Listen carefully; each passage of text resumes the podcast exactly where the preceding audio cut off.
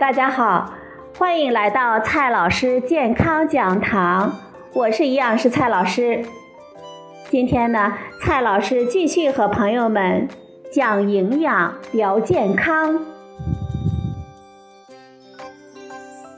今天我们聊的话题是膳食纤维应该怎么正确补充。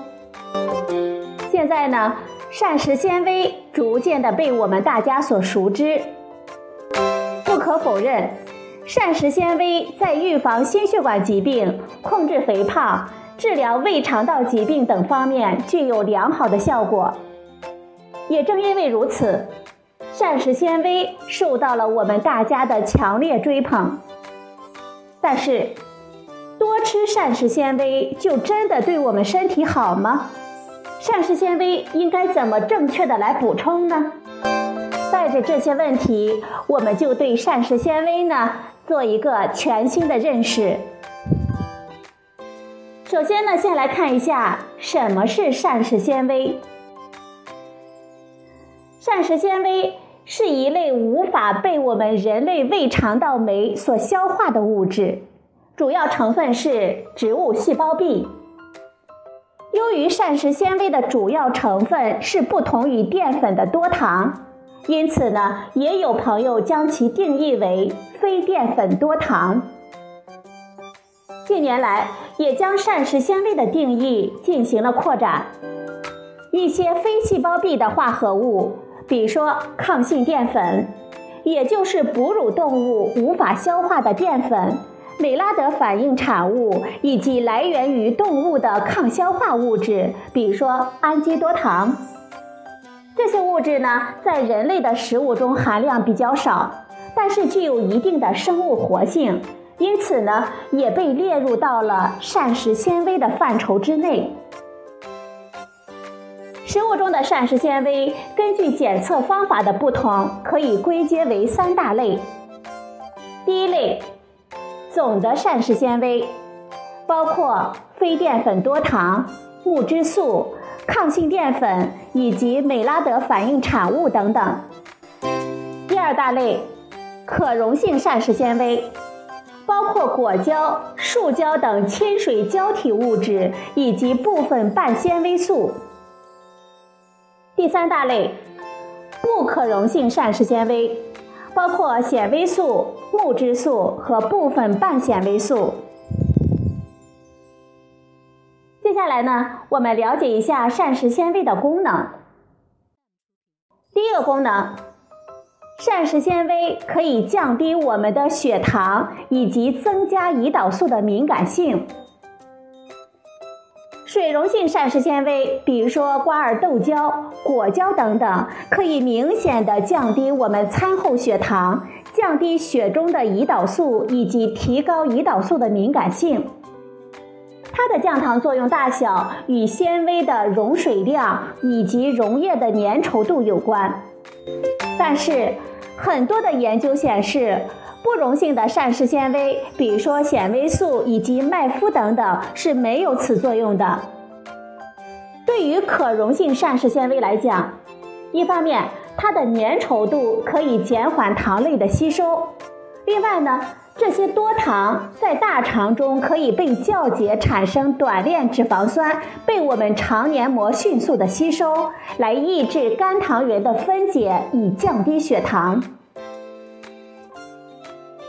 第二个功能，降低血浆胆固醇，减少心血管疾病。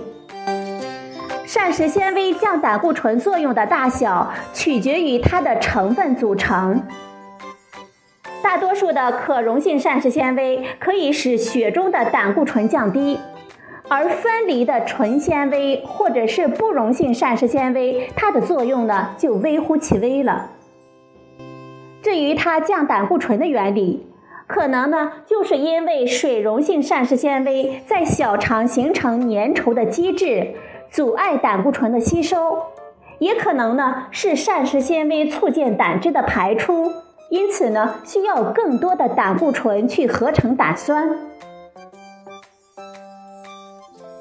膳食纤维的第三大功能，改善大肠功能。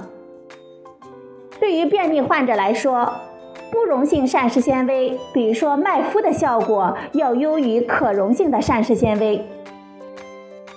在缩短排便时间上，麦麸要优于卷心菜、苹果或者是纤维素等等，而果胶的作用微小或者是无用。在增加粪便的重量上，麦麸要优于水果以及蔬菜，而豆类及果胶作用比较小。研究显示，对于老年便秘患者，每天吃粗麦麸五克到十五克。则排便量显著增加，而且排便次数增多，使用通便药的次数减少。最后呢，我们说一下膳食纤维的适宜摄入量。中国营养学会建议，成人每日摄入二十五克到三十五克的膳食纤维是最适宜的，过多摄入则对身体无益。还会影响钙、铁、锌等营养素的吸收利用。美国供给量专家委员会建议，摄入膳食纤维的组成以百分之七十到百分之七十五不可溶纤维，以及百分之二十五到百分之三十可溶性膳食纤维为最好。